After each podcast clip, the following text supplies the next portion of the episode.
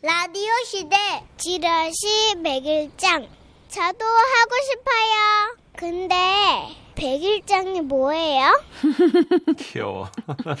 자, 지라시 100일장 6월 주제는 학교입니다. 학교. 매주 금요일마다 여러분의 100일장 사연을 소개해드리고 있는데요. 아, 지난주 사연의 주인공이셨던 옹점숙님 문자를 주셨어요. 오, 네. 지난주 금요일 백일장 옹점숙 제 사연을 듣고 친구가 연락이 왔어요. 어머, 어머, 웬일이야. 재방틀 공장에 다니는데 직원들과 같이 듣고 울었다고 합니다.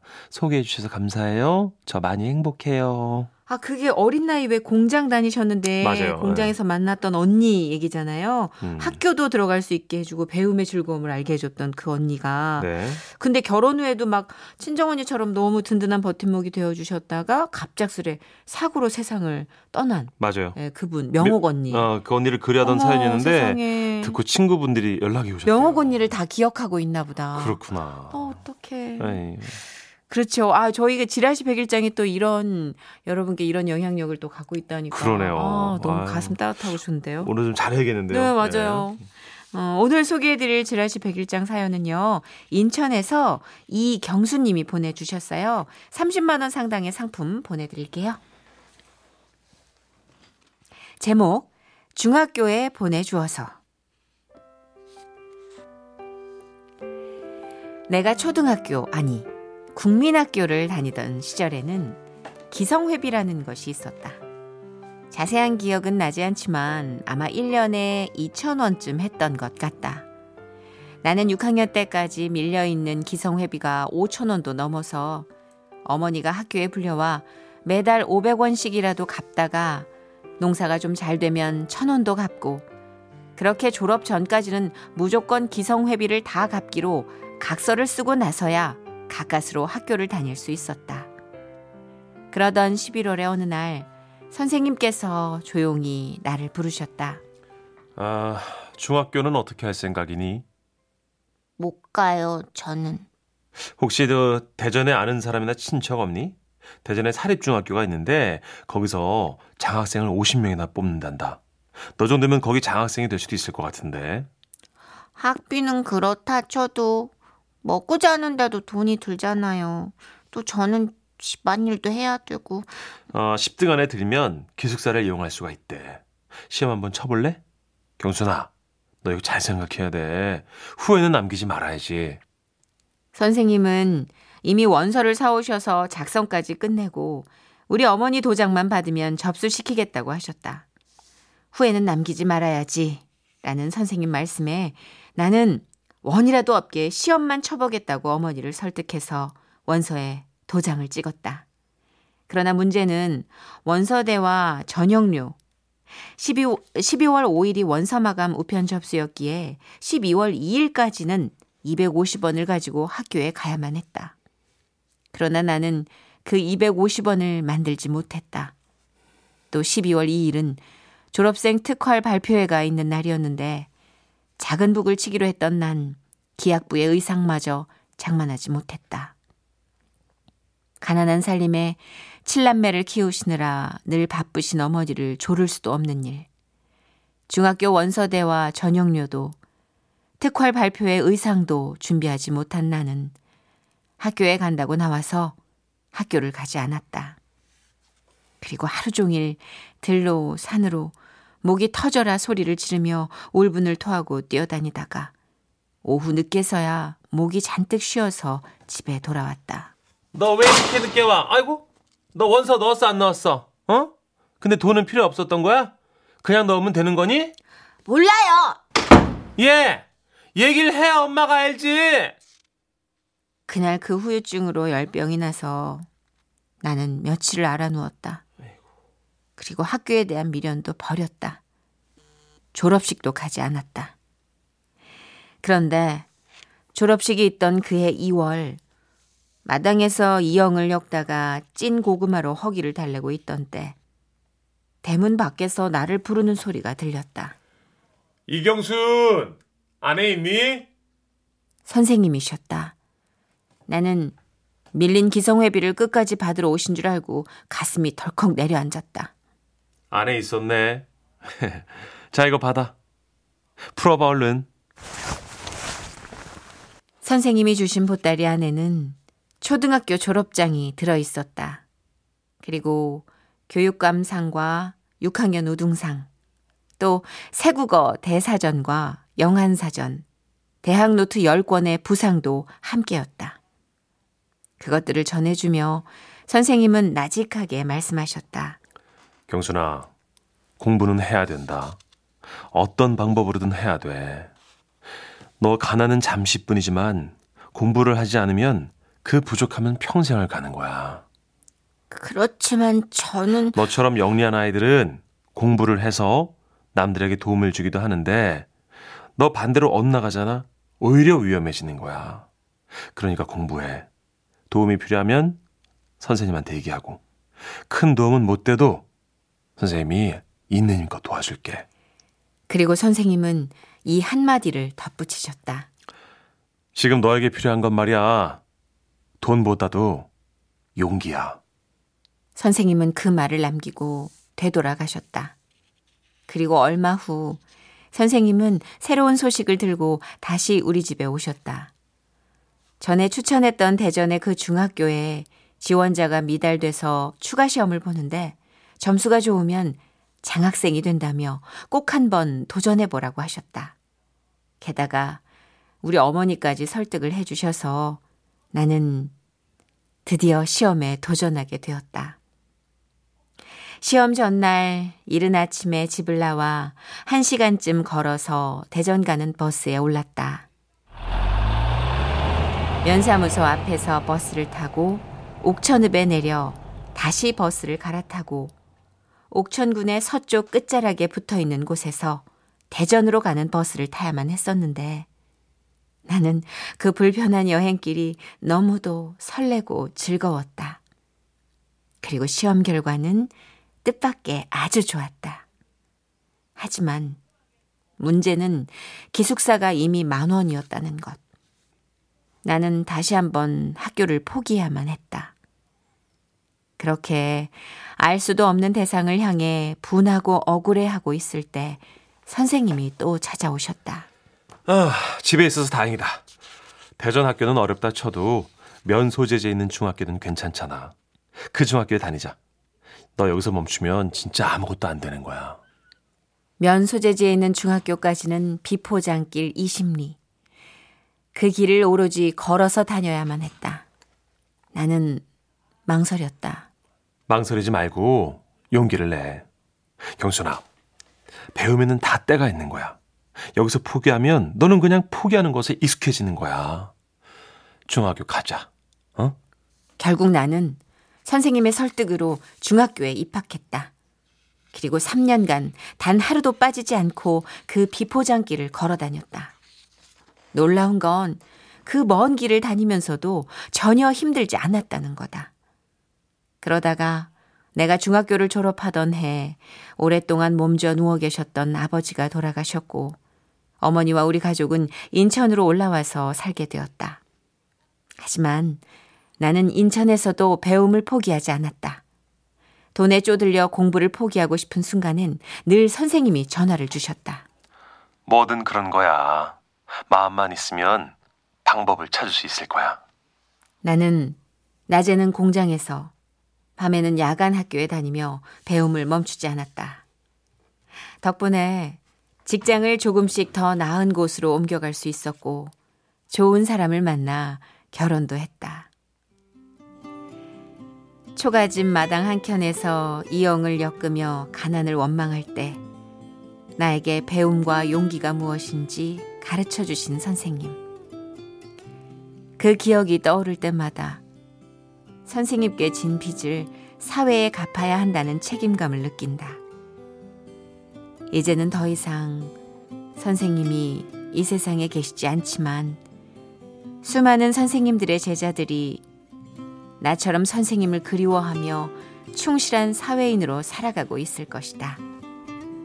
그래서 더 보고 싶은 나의 선생님. 선생님, 고맙습니다. 나를 중학교에 보내주어서.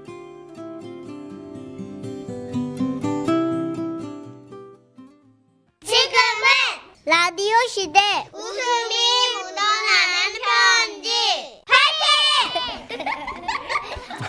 귀여워. 제목 고맙네 조사원 서울시 동작구에서 이규호님이 보내주신 사연입니다. 30만 원 상당의 상품 보내드리고요.